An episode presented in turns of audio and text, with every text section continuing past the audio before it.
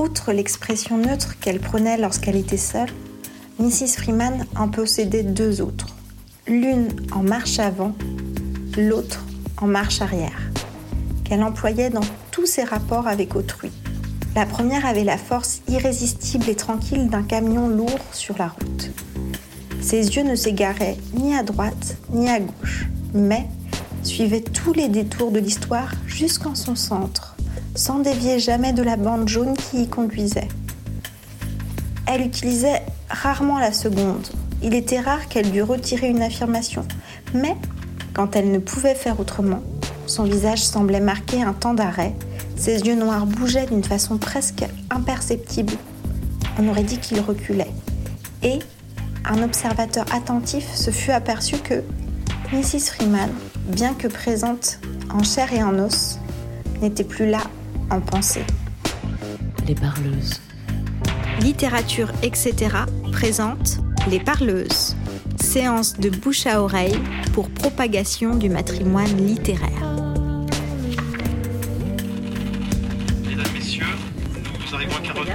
d'une heure vingt environ. Veuillez nous excuser pour le désagrément subi. C'est trop classe. Euh, là, tout est enregistré. Moi, je vais mettre tout ce que tu es en train de dire dans l'intro. Vas-y, Mesdames, Messieurs, notre train est arrêté en pleine voie. En aucune manière tenter l'ouverture des portières automatiques, s'il vous plaît. Un défibrillateur est disponible si jamais t'as un petit... Ouais, aucune relation, mais bon je pense que tout ce temps qu'on perd, c'est du temps qu'on aurait dû passer à se baigner. Je sais pas si on serait baigné si, Si, bah maintenant que je vois tout le temps qu'on arrive à perdre, je me dis qu'on aurait largement le temps de se baigner.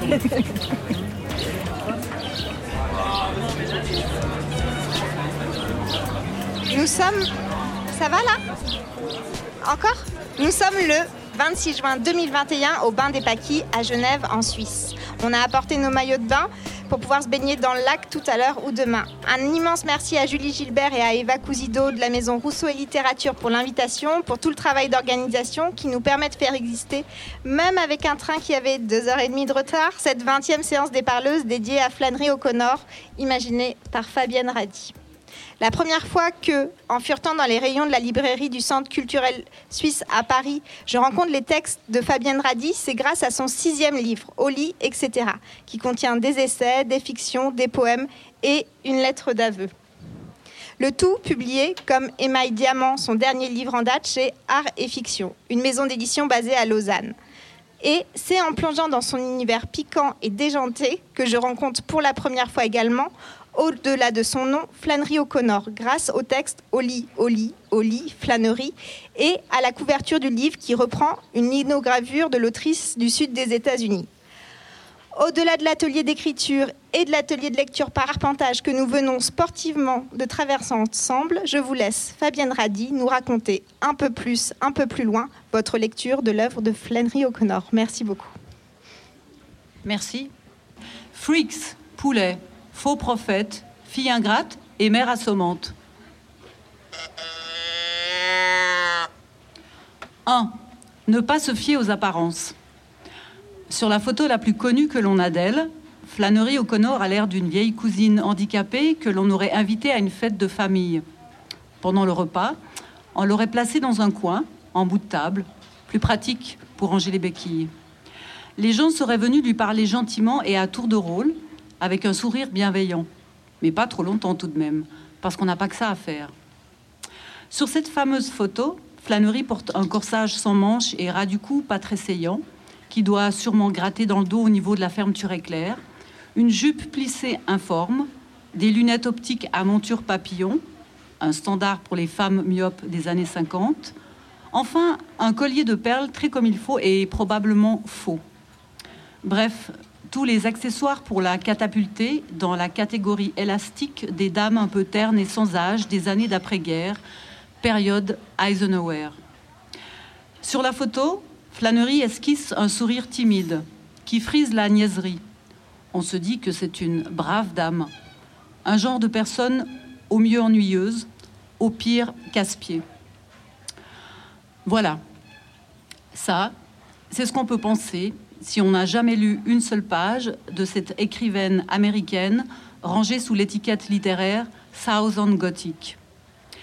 Écrivaine qui a eu le temps d'écrire deux romans et deux recueils de nouvelles, tout en élevant une armada de pans et de poulets, son autre passion, avant de mourir au début des années 60 d'une sale maladie, un lupus érythémateux, qui lui a pourri lentement mais efficacement la moitié de sa vie.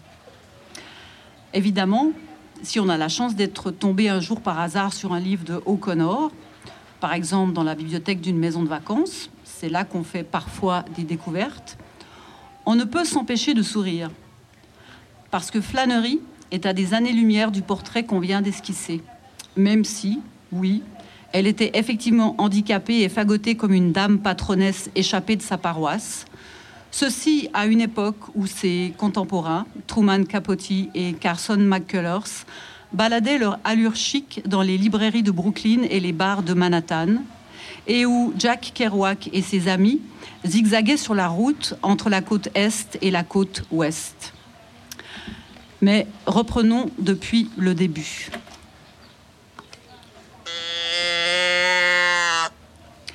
Deux. C'est quoi le Deep South Marie Flannery O'Connor, née le 25 mars 1925 à Savannah, en Géorgie. Elle est la fille unique de Regina et Edward O'Connor. Ce sont des Américains de classe moyenne, descendant tous deux d'émigrés irlandais. Son père travaille comme agent immobilier, sa mère est femme au foyer. Ils font partie de la communauté catholique de Savannah. Les catholiques forment une religion minoritaire dans les États du Sud, où domine une nébuleuse d'églises protestantes très rigoristes. Les fidèles de ces églises lisent la Bible au premier degré, comme si c'était un livre de sciences naturelles et d'histoire, et prônent des théories comme le créationnisme. Pour ces fondamentalistes chrétiens, la Bible est un texte dicté directement par Dieu, qu'il faut prendre au pied de la lettre. La Géorgie fait partie de cette région des États-Unis qu'on appelle la Bible Belt, la ceinture biblique. Cela correspond grossièrement aux États du Sud, ceux qui ont été esclavagistes et sécessionnistes. Une région où les colons européens, d'abord principalement français et anglais, sont installés depuis plusieurs siècles. Une région où ont régné de grandes et riches familles blanches qui ont fait leur fortune durant cette période grâce aux plantations de coton, avant de décliner depuis la fin de la guerre de sécession une région qui applique la ségrégation raciale jusqu'en 1964 et où les suprématismes blancs du Ku Klux Klan multiplient les actes terroristes.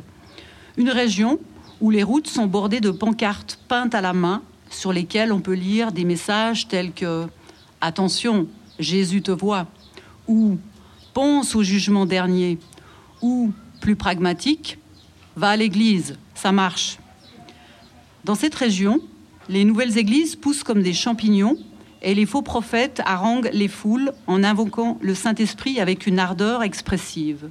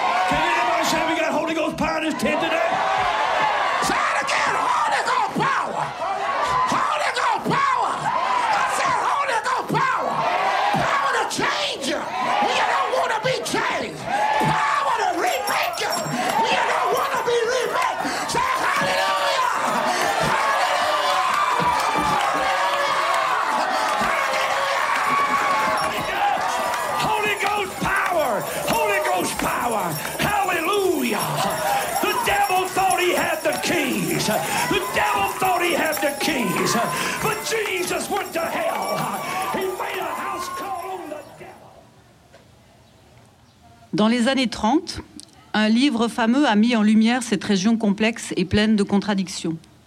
Ce livre, c'est Louons maintenant les grands hommes du photographe Walker Evans et de l'écrivain James Hadji. C'est une commande que leur avait faite le magazine Time Life pour montrer à l'ensemble des États-Unis la misère qu'il y avait dans le Sud. Pendant que Walker Evans fixait sur pellicule les visages et les corps des petits paysans harassés par les travaux agricoles, Hadji, écrivain catholique comme Flannery, cherchait à donner à ces gens une stature épique en inventant une forme littéraire mêlant récit, essai, inventaire et poésie.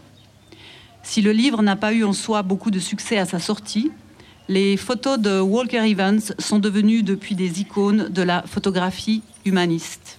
Flannery vient de ce Deep South décrit par Evans et Hadji. Sa famille n'est pas pauvre comme celle dont parle James Hadji, mais Flannery enfant, comme adulte, côtoie ce monde-là. Elle observe la misère grandissante en Géorgie durant la Grande Dépression.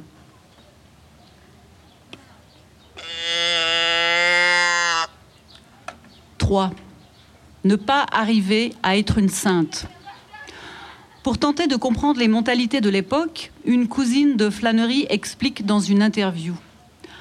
Dans les années 30, quand vous habitiez une petite ville du Deep South, vous pouviez mentir, vous pouviez voler, vous pouviez même tuer quelqu'un. Mais il y avait une chose que vous ne pouviez absolument pas faire. Vous ne pouviez pas ne pas aller à l'église. Petite, Flannery va régulièrement à la messe avec ses parents à la cathédrale Saint-Jean-Baptiste de Savannah. Elle croit en Dieu avec ferveur, mais possède déjà un esprit fantasque et se pose beaucoup de questions. Comme le personnage principal de la nouvelle intitulée Les temples du Saint-Esprit. Dans cette histoire, une petite fille de 10 ans observe avec fascination deux adolescentes de 14 ans venues quelques jours en pension chez sa mère. Un soir, que les deux adolescentes sont parties à la fête foraine avec des garçons, la petite, obligée de rester à la maison, entend l'orgue de Barbarie au loin et suit le faisceau lumineux du phare de la fête foraine dans le ciel. Elle imagine alors son destin. Jamais elle n'arriverait à être une sainte, mais elle se dit que si on la tuait assez vite, elle pourrait être une martyre. Elle voulait être fusillée, mais pas brûlée dans l'huile bouillante. Elle n'était pas sûre de pouvoir supporter d'être déchiquetée par des lions. Elle s'entraîna au martyr, se vit dans une vaste arène éclairée par les cages de feu des premiers chrétiens, d'où émanait une lumière dorée qui retombait comme une poussière sur les lions et sur elle. Le premier lion lui fonçait dessus et tombait à ses pieds, converti. Toute une série de lions en faisait autant. Les lions l'aimaient tellement qu'elle dormait avec eux. Finalement, les Romains devaient la brûler, mais à leur stupéfaction, elle n'arrivait pas à brûler. Et la trouvant si rebelle à la mort, il se résignait à lui trancher la tête d'un coup d'épée, et elle montait tout droit au ciel. Plusieurs fois, elle se répéta la scène. Arrivée aux portes du paradis, elle redescendait à ses lions, et tout recommençait. Flannery va à l'école chez les sœurs catholiques. Elle est timide, ne parle pas, reste à l'écart. Du coup, les sœurs la trouvent arrogante un adjectif qui va d'ailleurs lui coller à la peau lorsqu'elle présentera ses premiers manuscrits à des éditeurs. Bientôt, son père perd son travail et toute la famille déménage à Atlanta, où il vient de trouver un nouveau job. Regina et Flannery ne s'y plaisent pas. La ville est beaucoup trop grande pour elle. Alors la mère et la fille partent vivre à Milledgeville, l'ancienne capitale de la Géorgie, où est installée toute sa famille, les Klein. Regina et Flannery déménagent dans une grande maison, le manoir où est née Regina. C'est là qu'habitent quasiment tous les membres du clan maternel. Regina a 15 frères et sœurs, sans compter les grands-parents, les tantes, les oncles et même au-delà. Ça fait beaucoup de monde sous le même toit et ce n'est pas toujours facile pour la cohabitation. Ce sont des gens de la bourgeoisie qui ont connu la prospérité et dont l'heure du déclin a sonné. Ils n'ont plus d'argent, mais ils continuent à se comporter comme s'ils en avaient. Pour une enfant curieuse comme Flannery, c'est un vrai zoo où elle peut observer la complexité des relations humaines et se constituer un réservoir d'images et de paroles qui lui serviront par la suite dans ses nouvelles. Elle fera cette déclaration dans sa correspondance. Quiconque survit à l'enfance dispose d'assez d'informations sur la vie pour le restant de ses jours. Si l'on ne sait pas tirer parti d'une brève expérience, on ne le saura pas plus d'une longue. La principale affaire de l'écrivain, c'est de méditer l'expérience vécue, non de se perdre en elle. Bientôt, le père de Flannery tombe malade. Diagnostic lupus érythémateux. À l'époque, il n'y a aucun traitement. En moins de trois ans, Edward O'Connor est emporté. C'est la fin d'une enfance heureuse pour Flannery qui adorait son père, un homme charismatique et ouvert d'esprit, et qu'on imagine un peu comme James Stewart dans les films de Frank Capra. C'est lui qui l'a encouragée depuis toute petite à écrire des histoires et à dessiner, alors que sa mère, Regina, plus terre à terre, s'inquiète surtout des bonnes manières et des robes de flânerie, dans l'espoir qu'elle se fasse inviter dans les balles et trouve un bon mari. Regina ne sait pas encore qu'elle va devoir rapidement déchanter. Peu de temps après la mort de Ed O'Connor, Regina et Flannery déménagent en pleine campagne dans une petite ferme au nord de Milledgeville, Andalusia Farm, qu'un des frères de Regina leur a trouvé. Femme de tête, Regina apprend à faire tourner une ferme tant bien que mal, avec l'aide d'une famille de métayers blancs et de quelques ouvriers noirs. Il faut s'occuper des champs, du jardin potager, des vaches, des poules, des oies, de l'âne, et aussi des dizaines de pans dont Flannery va progressivement s'enticher. Un nouvel environnement, visuel et sonore, qui va être celui de Flannery jusqu'à la fin de sa vie.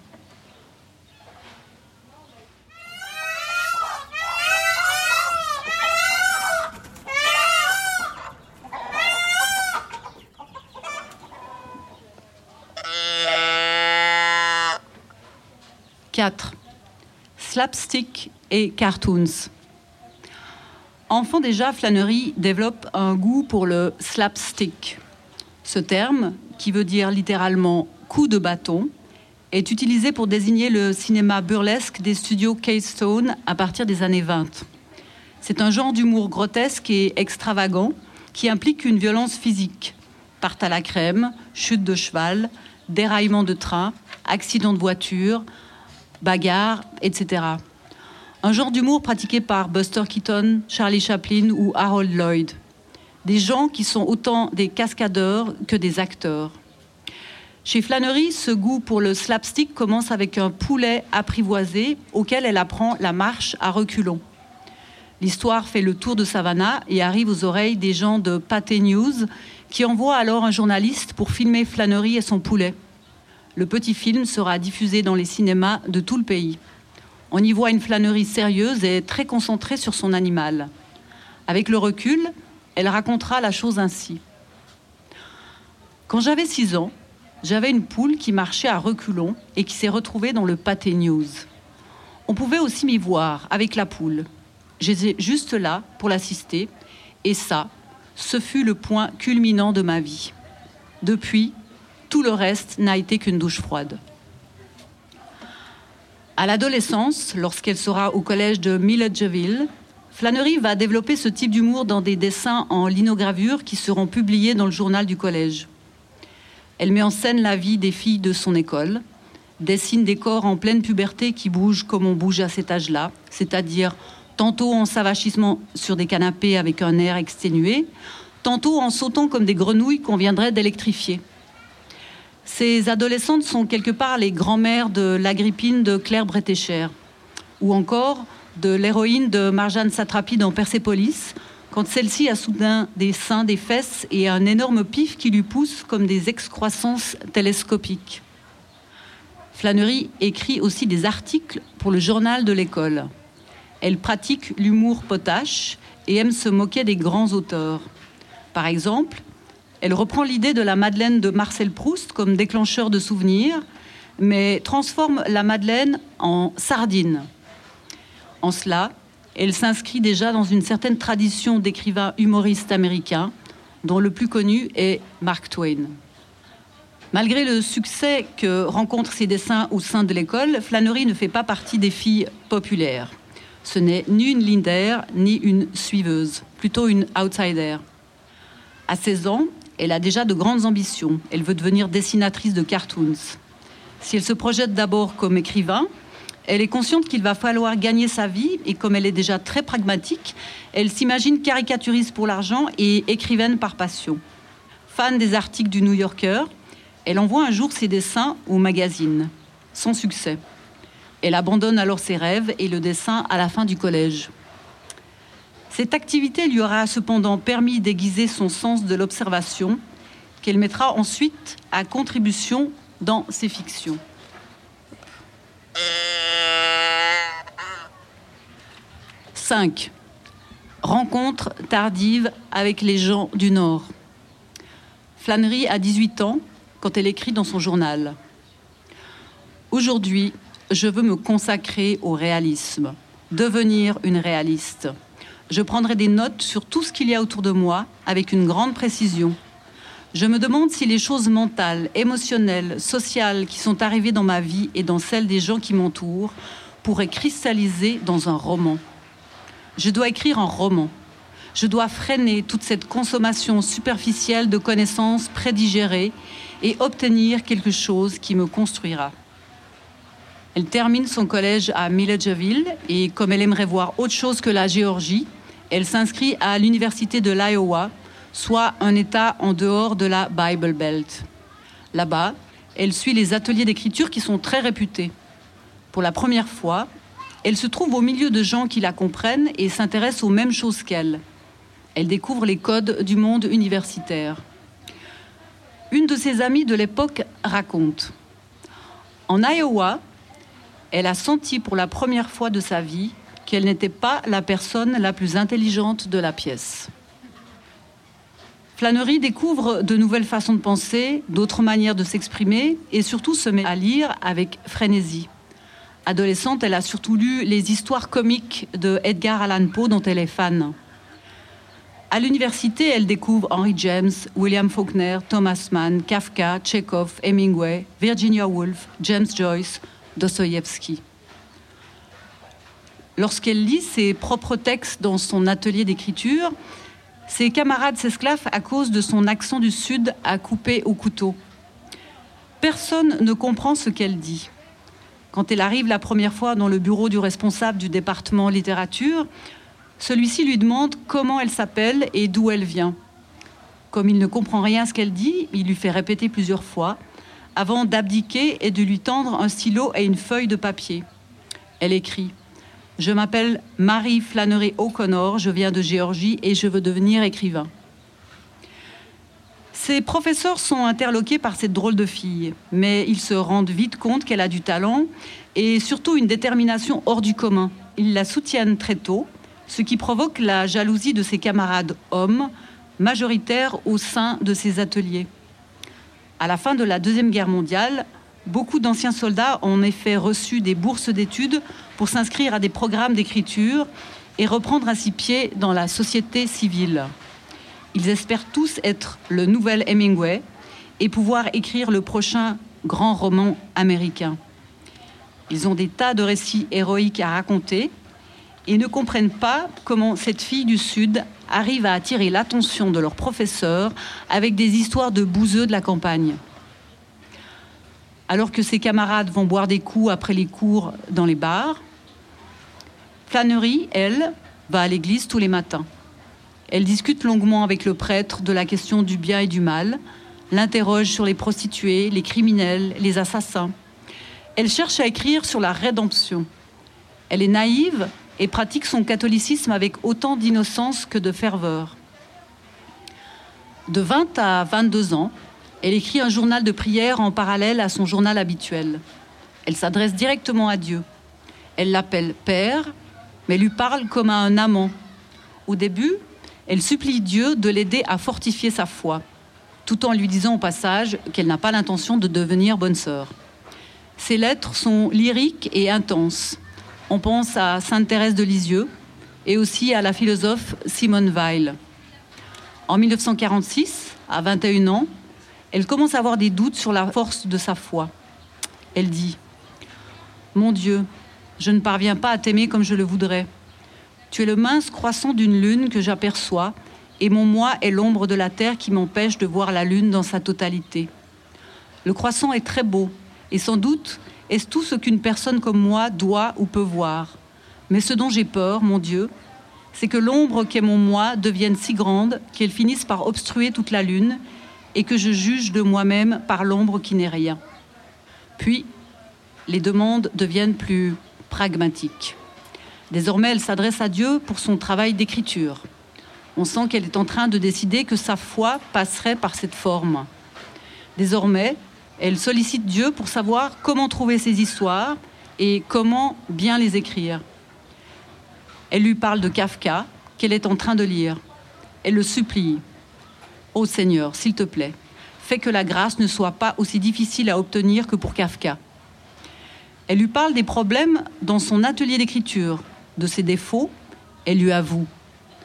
Je dis tous les jours beaucoup, beaucoup, beaucoup, beaucoup trop de choses peu charitables sur les gens. Je les dis parce qu'elles me donnent un air futé.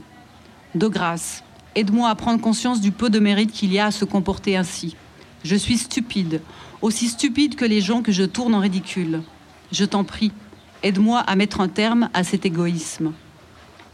Et deux lignes plus tard, elle ajoute Mais je n'ai pas envie de me confondre en excuses, cela dit. Au fur et à mesure des pages du journal, elle change de ton et précise ce qu'elle veut à Dieu. Elle veut qu'il l'aide à écrire un bon roman. À cette époque, elle travaille déjà sur un premier texte qui va devenir La sagesse dans le sang, son premier roman. C'est l'histoire d'un jeune homme traumatisé dans son enfance par un grand-oncle pasteur évangélique qui est parti au front de la Deuxième Guerre mondiale en Europe et revient dans son pays. Fragile et révolté, il décide de vivre dans le péché par provocation avant de tourner sa veste et de devenir prédicateur. Mais lui veut fonder une église sans Christ. Il finira par se crever les yeux avant de se laisser mourir.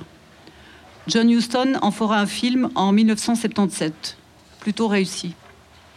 En 1947, à 23 ans, elle abandonne définitivement son journal de prière qui se termine par cette phrase. Aujourd'hui, je me suis révélée avide de cookies aux flocons d'avoine et de pensées érotiques. Il n'y a plus rien à dire de moi. On a perdu une sainte et gagné une écrivaine. Après trois ans dans l'atelier d'écriture de l'Université de l'Iowa, Flannery se présente sur les conseils de ses professeurs à Yado. Yado, c'est une résidence pour artistes et écrivains située à Saratoga Springs, dans l'État de New York. Des gens comme Anna Arendt, Leonard Bernstein, Truman Capote, Carson McCullers, Sylvia Plath, Ted Hughes, Dorothy Parker, Philip Roth, Jonathan Franzen, David Foster Wallace sont passés par Yado. À l'époque, c'est déjà un endroit très prestigieux. Flannery est accepté. Sa mère, qui ne s'intéresse pas du tout à ce que fait sa fille, est tout de même un peu impressionnée. C'est à Yado que Flannery décide d'abandonner son premier prénom, Marie. Jusqu'ici, elle s'appelait Marie Flannery O'Connor. Mais là, entourée de jeunes gens tous plus élégants et intelligents les uns que les autres, elle trouve que ce double prénom, typique du Sud, ne convient pas. Exit Marie. Plus tard, cela lui donnera d'ailleurs l'occasion de recevoir du courrier à l'attention de Monsieur Flannery O'Connor. Flannery est un prénom épicène dans les pays anglo-saxons. À Yado, elle rencontre le poète Robert Lowell, dont elle tombe éperdument amoureuse. C'est un jeune homme très séduisant et aussi habité qu'elle par la foi catholique. Mais Lowell sort déjà avec une autre pensionnaire de Yado, et de toute façon, il n'est pas attiré par Flannery. Ce qu'il apprécie surtout chez elle, c'est son intelligence et sa vivacité d'esprit. Depuis son adolescence, Flannery est lucide. Elle sait qu'elle ne fait pas partie des femmes qu'on courtise, plutôt de celles qui font tapisserie. S'il ne la courtise pas, Robert Lowell lui fera au moins connaître un couple qui va devenir très important dans sa vie. Robert et Sally Fitzgerald. Robert est un poète new-yorkais qui gagne sa vie en faisant des traductions. Sally s'occupe de leurs nombreuses progénitures. Ils auront neuf enfants en tout. Les Fitzgerald sont installés dans une ferme du Connecticut. Comme ils cherchent à louer une chambre pour arrondir leur fin de mois, ils proposent à Flannery de l'héberger le temps qu'elle termine l'écriture de son roman. Quand il la rencontre, elle vit dans la précarité à New York, où elle essaye de se faire une place dans le monde littéraire après sa résidence à Yado. Voici un portrait de Sally brossé par Flannery dans une lettre à une de ses amies. Madame Fitzgerald mesure 1m52 et pèse au plus 55 kg, sauf quand elle est enceinte, ce qui est presque tout le temps. Ils sont mariés depuis 9 ans et attendent leur septième enfant la semaine prochaine. Elle dit qu'elle dodeline sur le plancher comme Moby Dick. Ils sont intensément catholiques et leur religion colore tout ce qu'ils font. Quand j'habitais chez eux, tous les jours, ils disaient le Benedicite avant les repas en latin, pendant que le repas refroidissait. Moi, je pencherai plutôt pour exprimer ma reconnaissance en mangeant de bon cœur pendant que c'est chaud. Plus tard, les relations seront beaucoup plus chaleureuses, et cela jusqu'à la mort de Flannery. Robert Fitzgerald sera son exécuteur testamentaire et Sally s'occupera de l'édition de sa correspondance. Sally ne lui en voudra pas de ce portrait peu flatteur de sa personne, puisqu'elle laissera la lettre dans l'édition de sa correspondance.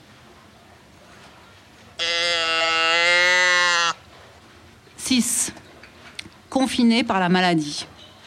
Après plusieurs mois à travailler sur son roman dans la ferme des Fitzgerald dans le Connecticut, Flannery se sent soudain très fatigué et décide de redescendre en Géorgie.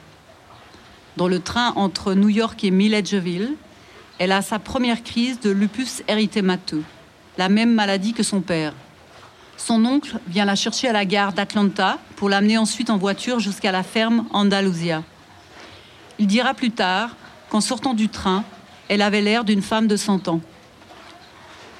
On peut dire qu'à partir de ce jour-là, Flannery n'a quasiment plus jamais mis un pied hors de la Géorgie. Elle a alors 24 ans. De plus en plus malade, elle va devoir vivre confinée avec sa mère au milieu des vaches, des poules et des pans, avec pour seul horizon la grange, puis les champs, puis la lisière d'une forêt. C'est avec ce paysage-là sous les yeux qu'elle va écrire toute son œuvre. Dans la nouvelle intitulée Mon mal vient de plus loin, elle raconte l'histoire d'un jeune homme malade, Hasbury, qui, comme elle, revient au pays après avoir tenté sa chance en ville. Le train d'Asbury s'arrêta.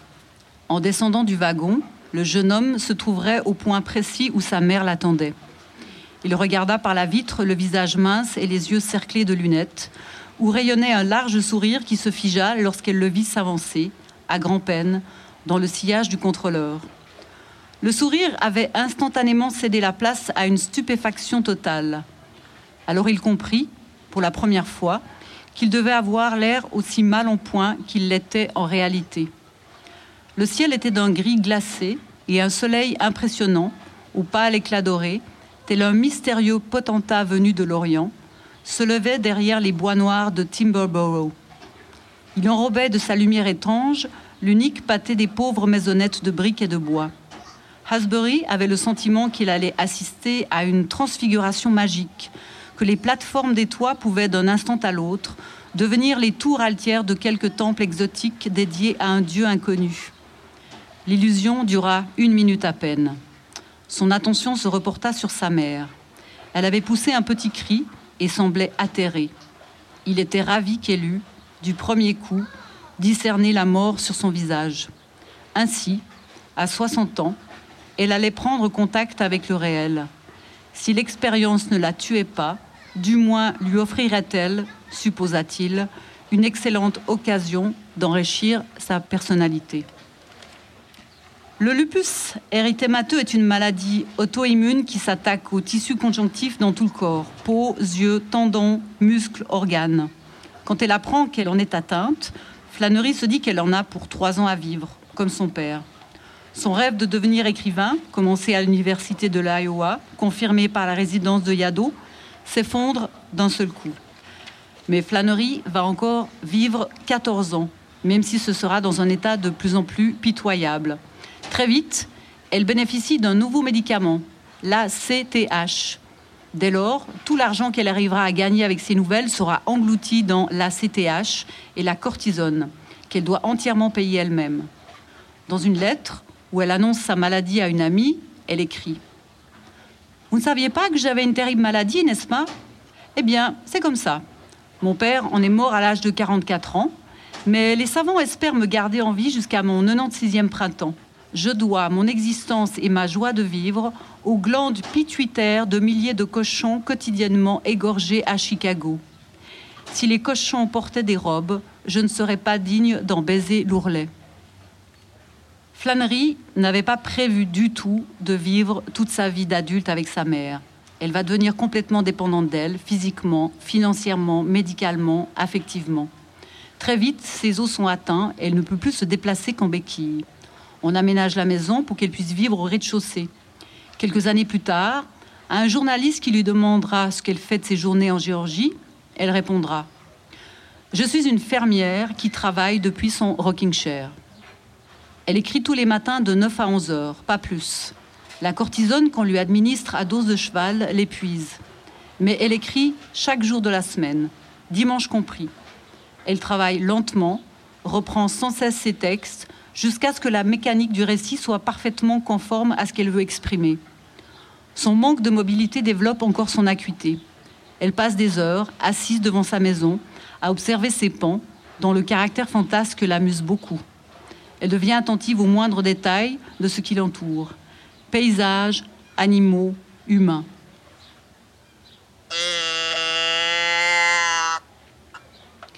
« 7.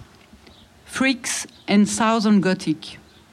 Les freaks sont une figure récurrente dans l'œuvre de Flannery. Des freaks tant au plan physique qu'au plan psychologique ou moral. Elle décrit des corps déformés, amputés, cassés, épuisés, qui font écho à son propre corps. Elle les met en scène dans des épisodes comiques, sachant que, pour elle, le comique est une question de vie ou de mort.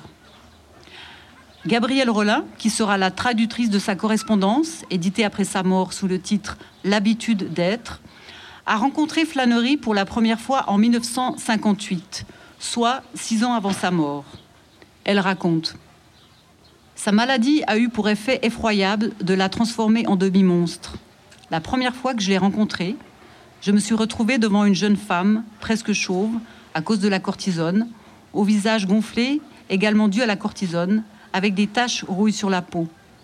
L'œil était admirable, d'un bleu très dur, d'un bleu paquet de gauloise, mais flétri par les joues. On ne voyait presque plus ses yeux. Son corps était un mélange de maigreur squelettique, les bras, les jambes, les poignets, les chevilles, et d'obésité. Il était impossible pour une jeune femme de ne pas souffrir de cet état-là. Elle m'a tout de suite dit Ben oui, je suis comme ça. Puis elle m'a fait une de ces plaisanteries énormes, tragiques et désopilantes, dont elle avait le secret, ce qui fait que j'ai tout de suite pensé à autre chose.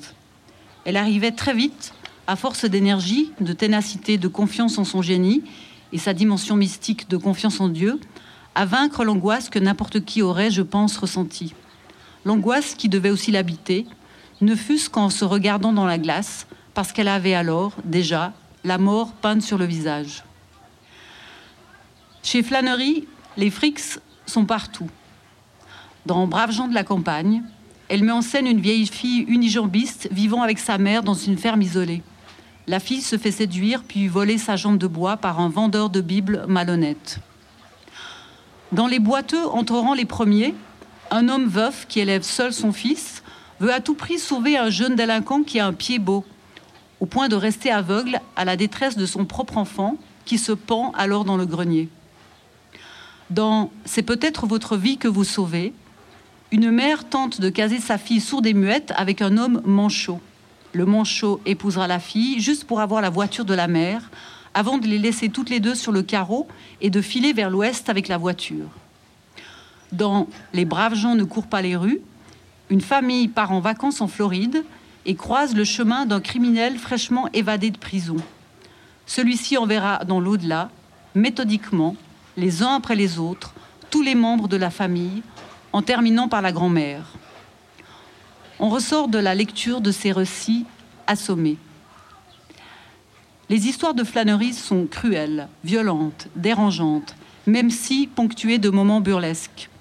Les fins sont brutales et mystérieuses. Elles nous prennent par surprise, on ne sait plus quoi penser. On attend une résolution claire, mais Flannery refuse de nous la donner. À nous de nous débrouiller. Pour elle, l'auteur doit exprimer le moins possible ses intentions. Celles-ci doivent être cachées dans le récit. C'est au lecteur ou à la lectrice d'établir des rapports à partir de ce qu'on lui montre. Il y a toujours plusieurs couches. C'est pour cela qu'on ne peut pas lire plusieurs de ces nouvelles à la suite. Il faut du temps pour les digérer. Pour l'écrivain Jean-Marie Leclésio, c'est une question de lucidité. Il dit Si l'univers que nous présente Flannery O'Connor nous choque, c'est bien moi parce qu'il est confus et brutal que parce qu'il est vrai. D'une vérité dure et simple, intuitive, revendicatrice, il est là pour arracher nos illusions, nous convaincre, pour remettre nos sens et nos idées en question et nous faire aimer la lucidité. Les fous, les simples d'esprit, les éclopés, les vieilles dames bigotes, les prophètes allumés, les familles névrosées font partie de la mythologie du Deep South. William Faulkner a déjà mis en scène cet univers dans Le bruit et la fureur en 1929. Flannery a lu cet auteur durant ses études dans l'Iowa. Elle est tout à fait consciente du danger d'écrire à l'ombre de ce géant. De 20 ans sa cadette, elle trouvera un format, la nouvelle, et un style bien à elle, la description rationnelle de l'irrationnel. Flannery a souvent exprimé sa méfiance à l'égard des adjectifs gothiques et grotesques, utilisés à tort et à travers pour désigner les écrivains du Sud.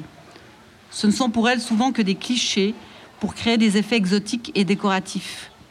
Dans sa correspondance, elle se moque souvent du livre Autant en emporte le vent de Margaret Mitchell, dont elle avait vu à 14 ans l'adaptation au cinéma avec Vivian Lee dans le rôle de Scarlett O'Hara. Elle avait détesté le film. Sa mère l'avait adoré.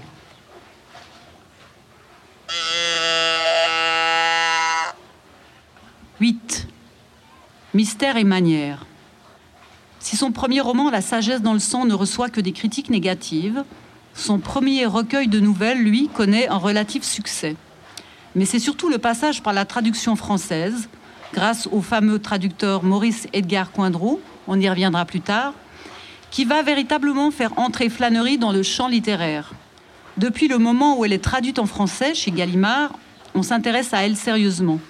Peu à l'aise dans les médias, elle sera obligée de faire quelques interviews et même une lecture d'une de ses nouvelles. À ce propos, elle écrit L'enregistrement de mon interview doit être diffusé le 23 novembre à 19h30. C'est très mauvais. On me l'a fait entendre, en partie du moins, car je n'ai pas pu tout supporter. On dirait la voix d'une très vieille femme, le nez pris dans une pince à linge et ses dents reposant à côté d'elle dans une soucoupe.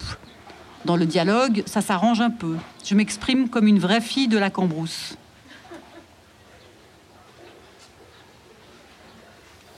The name of this is A Good Man Hard Time. The grandmother didn't want to go to Florida. She wanted to visit some of her connections in East Tennessee. And she was seizing at every chance to change Bailey's mind. Bailey was the son she lived with, her only boy. He was sitting on the edge of his chair at the table, bent over the orange sports section of the journal. Now look here, Bailey, she said. See here, read this. And she stood with one hand on her thin hip and the other rattling the newspaper at his bald head. Here, this fellow that calls himself the Misfit is aloof from the federal pen and headed toward Florida. And you read here what it says he did to these people. Just you read it. I wouldn't take my children in any direction with a criminal like that loose in it. I couldn't answer to my conscience if I did. On lui demandera aussi de venir faire des conférences sur son art ici ou là, dans des universités, mais aussi des clubs de lecture perdus au milieu de nulle part. Comme elle a besoin d'argent pour payer ses doses d'ACTH, elle y va. Ces textes ont été réunis et publiés sous le titre Mystère et manière à la fin des années 70. Dans une conférence intitulée De quelques aspects du grotesque dans le roman du Sud, elle commence ainsi. Je pense qu'écouter parler un écrivain n'a d'intérêt que s'il vient porter témoignage, non exposer des théories. Ma façon d'aborder les problèmes littéraires ressemble singulièrement à celle dont s'y prenait la gouvernante aveugle du docteur Johnson pour servir le thé. Elle plongeait le doigt dans la tasse. Sur le caractère grotesque de ces personnages, elle précise Le problème est de savoir jusqu'où l'écrivain peut aller pour déformer sans détruire. Et pour ne pas détruire, il lui faut descendre en soi-même assez profond pour atteindre les sources qui vivifient son œuvre. Une descente en soi, dans les ténèbres du familier. Dans une autre conférence, pour laquelle un club de lecture lui a demandé d'exposer la manière dont elle écrit, elle commence ainsi. Si je comprends bien, il s'agit d'un cours qui a pour thème Comment écrit un écrivain et chaque semaine, vous subissez un nouvel auteur qui vient pérorer sur le sujet. Un peu comme si défilaient sous vos yeux, l'un après l'autre, c'est le seul parallèle qui me vienne à l'esprit, les divers animaux du zoo. J'imagine que ce que vous déclare une semaine la girafe est contredit la semaine suivante par le babouin. Elle ne dit pas à quel animal elle s'identifie. Plus tard, elle développe tout de même sur les problèmes des écrivains débutants. Le savoir humain est à l'origine une opération des sens, et l'écrivain commence là où commence la perception humaine. Il s'adresse au lecteur par le truchement des sens. Or, on ne peut pas en appeler au sens avec des abstractions. Il est infiniment plus facile à la plupart des gens d'exprimer une idée abstraite que de décrire et donc de recréer un objet qu'ils ont sous les yeux. L'univers du romancier foisonne pourtant de matière. Et c'est précisément ça que les écrivains débutants répugnent à créer. Ils s'intéressent d'abord aux émotions et aux idées désincarnées. Ils veulent écrire et sont enclins à prêcher, parce qu'ils ne sont pas habités par un récit, mais par les eaux sans chair de notions abstraites. Ils sont hantés par des problèmes, non par des personnes, par des interrogations et des litiges, non par le tissu même de la vie, par des études de cas, tout ce qui peut avoir un impact sociologique, plutôt que les mille détails concrets de l'existence qui enracinent le mystère de notre situation sur Terre. Elle parle de certaines qualités insoupçonnées pour devenir écrivain. Le romancier se passe difficilement d'un peu de stupidité, je veux dire de besoin d'observer longtemps, une propension à ne pas comprendre tout de suite. Plus vous observez un objet, plus le monde qu'il renferme semble vaste.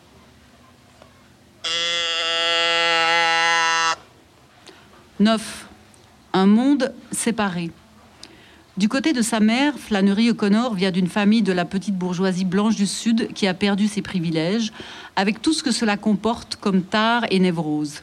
Nostalgie d'un monde perdu qu'on mythologise dans des récits à l'eau de rose, autant n'emporte le vent, mais surtout rapport complexe avec les anciens esclaves noirs devenus ouvriers agricoles, toujours tenus soigneusement à l'écart. Lorsqu'en 1964, en Géorgie, comme dans tous les autres États du Sud qui appliquent les lois ségrégationnistes Jim Crow, les Blancs vivent complètement séparés des Noirs. Les lignes de démarcation sont partout, dans les bus, les taxis, les stades, les restaurants, les salles d'attente, les toilettes, etc. La première fois que Flannery va à New York, elle est effrayée par un jeune noir qui s'assied à côté d'elle. Elle n'a jamais vécu ce genre de situation dans le Sud. C'est au travers de la correspondance avec son amie Mariette Lee, une jeune autrice de théâtre new-yorkaise, très engagée dans la cause intégrationniste, que l'on perçoit la position de Flannery sur cette question. Les deux femmes sont à l'opposé l'une de l'autre. Maria Lee vit à Greenwich Village. Elle parle ouvertement de sa bisexualité, milite activement pour les droits civiques. C'est une vraie intellectuelle new-yorkaise. Elle a rencontré Flannery grâce à son frère qui travaille à Milledgeville et a tout de suite été intriguée par la personnalité de cette écrivaine qui vit recluse avec sa mère dans la campagne.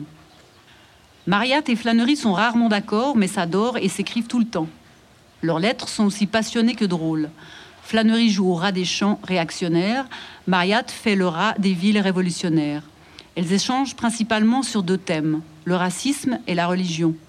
Flannery fait part à Mariette de ses doutes sur la vitesse des changements sociaux qui sont en train de se passer dans les années 50. Pour elle, l'intégrationnisme ne peut pas être simplement réglé par des lois, en particulier dans le Sud, où selon elle, il faudra plus de temps pour que les Blancs et les Noirs puissent cohabiter paisiblement. Elle écrit à Mariette Pour les gens du Nord, le problème racial sera résolu quand les Noirs jouiront de droits égaux. Mais pour le citoyen du Sud, qu'il soit blanc ou noir, ce ne sera qu'un début. Il restera à développer une manière de vivre au sein de laquelle les deux races pourront s'entendre. Voilà qui ne dépend ni d'une mesure légale, ni d'un comité. Noir et blond devront peiner pour y parvenir. En 1959, Maria veut absolument organiser une rencontre entre James Baldwin et Flannery O'Connor. Elle pense qu'ils ont des tas de choses à se dire. Comme Flannery, Baldwin a été marqué par la religion dans laquelle il a baigné enfant. Il est même devenu un temps prêcheur, avant de rejeter complètement la religion. Mais Flannery refuse la proposition de Mariette en invoquant ses raisons. Non, je ne veux pas voir James Baldwin en Géorgie. Ce genre de rencontre susciterait de l'agitation, des tensions, des divisions. À New York, ça me plairait, pas ici. Je respecte la tradition de la société qui me nourrit et ce n'est que justice. Autant espérer voir une mule voler que de me voir avec James Baldwin en Géorgie. D'autre part, et elle l'avouera dans une autre lettre, Flannery n'aime pas l'écriture de Baldwin. Elle trouve qu'il prêche et pontifie. À cet égard, il faut relever qu'elle a la dent très dure avec la plupart des écrivains de sa génération, Carson McCullers et Tennessee Williams en tête, qui, selon elle, jouent beaucoup trop sur les clichés du Sud. Parmi les personnalités noires médiatisées au tout début des années 60, plutôt que Baldwin ou Martin Luther King, elle préfère Cassius Clay et son franc-parler. Le boxeur est alors en train de se convertir à l'islam et de devenir Mohamed Ali.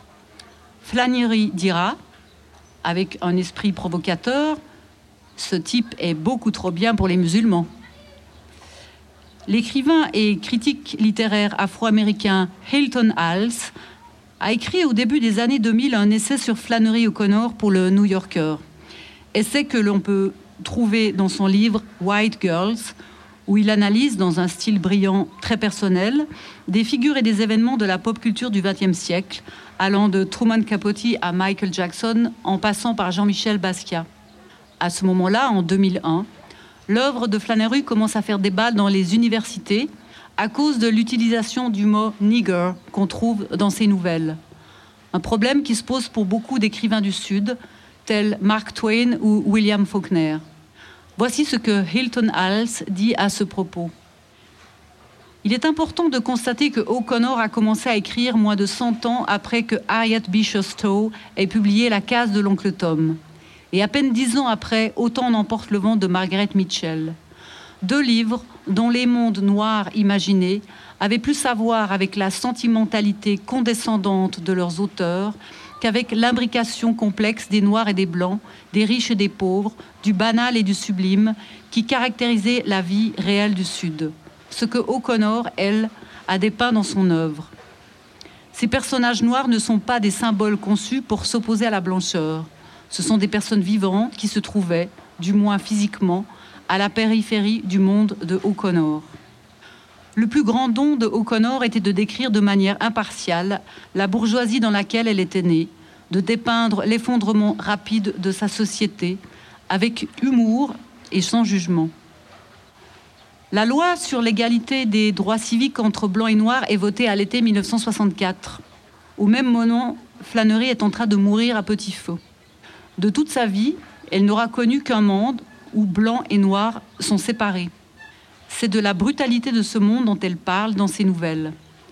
Flannery croit au pouvoir de la fiction, pas à celui des sermons. Elle avoue à son ami Gabriel Rollin Pour moi, le génie du Sud, ce sont les Noirs. Ils ont leur mystère et je n'arriverai jamais à entrer dans leur tête. Flannery observe et parle depuis là où elle se trouve. Elle écrit des histoires édifiantes et choquantes pour réveiller les gens. «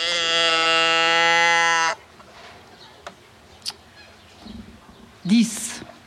Fille ingrate et mère assommante. La mère de Flannery est devenue fermière malgré elle. Veuve très rapidement, elle a dû prendre les choses en main pour survenir à ses besoins et à ceux de sa fille. Regina tient sa petite entreprise d'une main de fer. Elle gère les métayers et les ouvriers, s'occupe de la comptabilité, achète et vend des vaches, des porcs, se rend aux ventes aux enchères de bétail, où les commissaires-priseurs enchérissent le prix des génisses et des taureaux dans des compétitions vocales.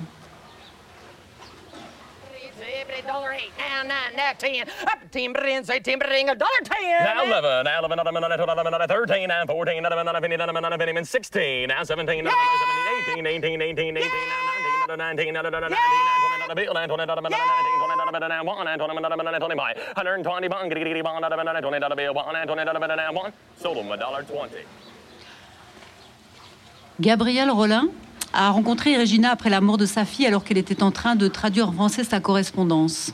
Voici son portrait de Regina. Madame O'Connor était une femme énergique, mystique et inculte, un personnage à la fois admirable et redoutable. Alice Walker, l'écrivaine afro-américaine qui a écrit La couleur pourpre, a vécu, enfant, juste à côté de la ferme des O'Connor. Son point de vue est assez proche de celui de Gabriel Rollin.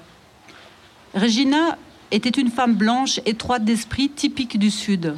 Flannery a compris, à un moment donné, qu'elle avait sous la main un vrai sujet d'étude, et elle a examiné cette personnalité dans les moindres détails. Dans presque toutes les histoires de flânerie, il y a une femme qui ressemble étrangement à sa mère. Regina n'a jamais su qu'elle avait inspiré ce caractère récurrent dans l'œuvre de sa fille. Elle n'arrivait pas à lire ses livres. Ça lui tombait des mains. Elle aurait voulu que Flannery soit une belle du Sud, comme Scarlett O'Hara, virevoltant dans des robes d'organdie et se faisant courtiser par de jeunes gens sous les magnolias. Elle n'a jamais accepté que sa fille soit écrivaine, qui plus est, en racontant des histoires terrifiantes pleines de criminels et de monstres.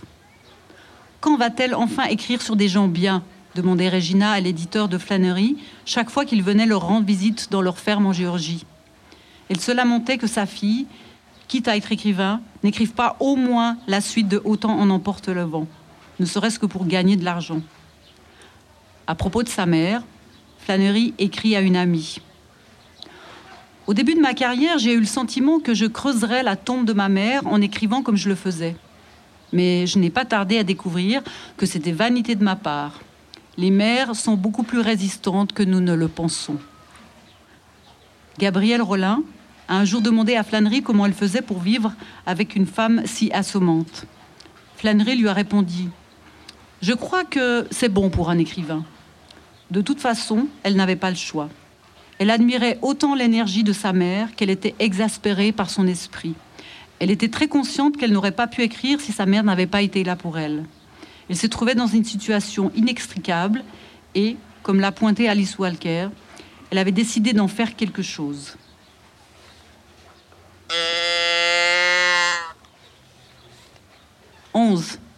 Influence contemporaine. L'œuvre de Flannery O'Connor est restreinte. Deux romans, trois recueils de nouvelles, des conférences et une correspondance. Le tout tient dans un volume quarto en français. Mais elle a une grande influence aux États-Unis. Dans le monde littéraire, Alice Walker, Toni Morrison, Alice Munro, Jonathan Franzen, Hinton Wells ont exprimé leur admiration pour la puissance de ces histoires et l'intelligence de leur construction.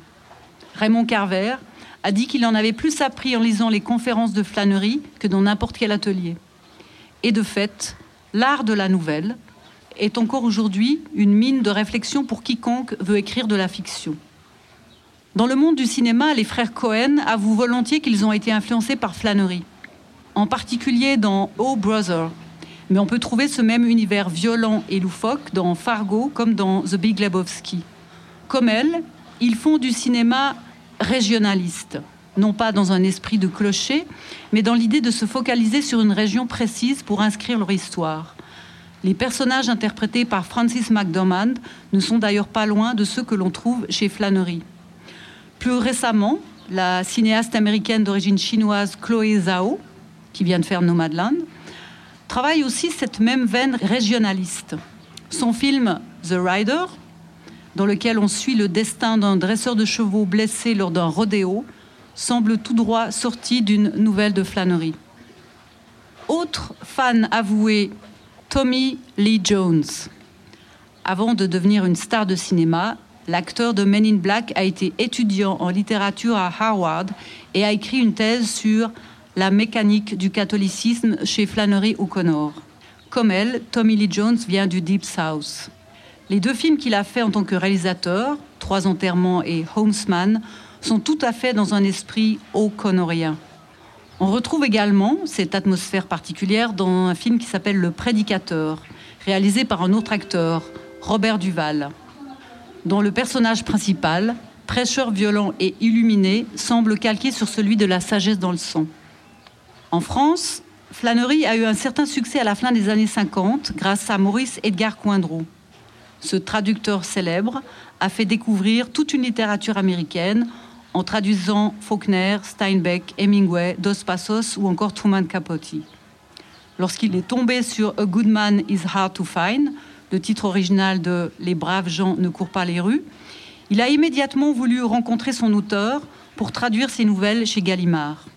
Et c'est grâce à cette reconnaissance en France, par le biais de Coindreau, que Flannery a changé de statut dans le monde littéraire d'écrivaine pittoresque du Sud, elle est passée à la case grand écrivain. On a reconnu la singularité de son écriture au-delà de l'univers qu'elle mettait en scène. Mais ensuite, son audience en France s'est assez réduite. 12. Hypothèse en guise de conclusion. J'aimerais maintenant émettre une hypothèse quant à une filiation contemporaine de Flannery O'Connor en France et dans les pays francophones. Il y a deux personnalités, l'une venant du théâtre, l'autre du cinéma, qui me semblent être en lien évident avec l'univers de O'Connor. La première, c'est la comédienne suisse Zouk, dont la carrière a été aussi brève que marquante. Comme Flannery, Zouk est arrivé à restituer la manière de parler, les gestes, le langage singulier de personnages ancrés dans une région, le Jura suisse, et à transformer tout cela en une forme qui puisse être perçue universellement. Chez les deux femmes, on retrouve les mêmes motifs. L'intérêt pour les fous, Zouk a passé par l'hôpital psychiatrique, Flannery habitait à côté de celui de la Géorgie. L'exploration détaillée de cette folie, l'influence de la religion et de ses dérives, la bigoterie, la bien-pensance, le dira-t-on, enfin et surtout les personnages de mères abusives. Le tout dans un langage burlesque et cinglant. Comme chez Flannery, on rit souvent chez Zouk parce qu'on ne sait pas quoi faire d'autre. La seconde personnalité qui me semble être dans cette filiation vient du cinéma. Il s'agit de Bruno Dumont. Je ne sais pas si ce cinéaste a lu Flannery O'Connor une fois dans sa vie, mais là aussi, on retrouve des similitudes frappantes. Des personnages marginaux, souvent bornés, empêtrés dans leurs bêtises, à qui il arrive soudain un événement qui leur ouvre les yeux. La grâce qui vous tombe dessus de manière brutale, et la plupart du temps trop tard.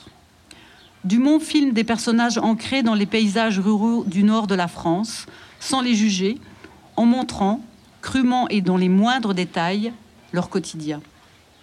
Récemment, Dumont a opté pour une direction burlesque avec la série intitulée Le Petit Quinquin, un burlesque qu'on trouvait déjà dans les deux films qu'il a réalisés sur la vie de Jeanne d'Arc à partir des écrits de Charles Péguy. De la même façon que Flannery, Dumont arrive à insérer du comique là où on ne s'y attend pas, avant de nous sidérer par des moments de grâce, comme dans cette scène où le chanteur Christophe, qui joue un moine mystérieux assistant au procès de Jeanne, relève son capuchon et se met à chanter au milieu de la cathédrale de Reims alors qu'on vient d'assister juste avant à une scène absurde et loufoque entre deux prêtres. Bruno Dumont cite amondamment Robert Bresson comme influence, autre cinéaste habité par le religieux. Il y aurait certainement là aussi des parallèles intéressants à faire entre Bresson et O'Connor, catholiques et grands stylistes tous les deux, mais on n'a pas le temps. Lire Flannery O'Connor aujourd'hui nécessite une boîte à outils critique. Les usages et coutumes du monde qu'elle dépeint ont changé et méritent d'être contextualisés. Mais les questions qu'elle pose sont toujours d'actualité. Lire Flannery, c'est un peu comme participer à un match de boxe, écouter une messe de bar et regarder un film de Jacques Tati. Alternativement, et parfois carrément les trois en même temps. Merci de votre écoute.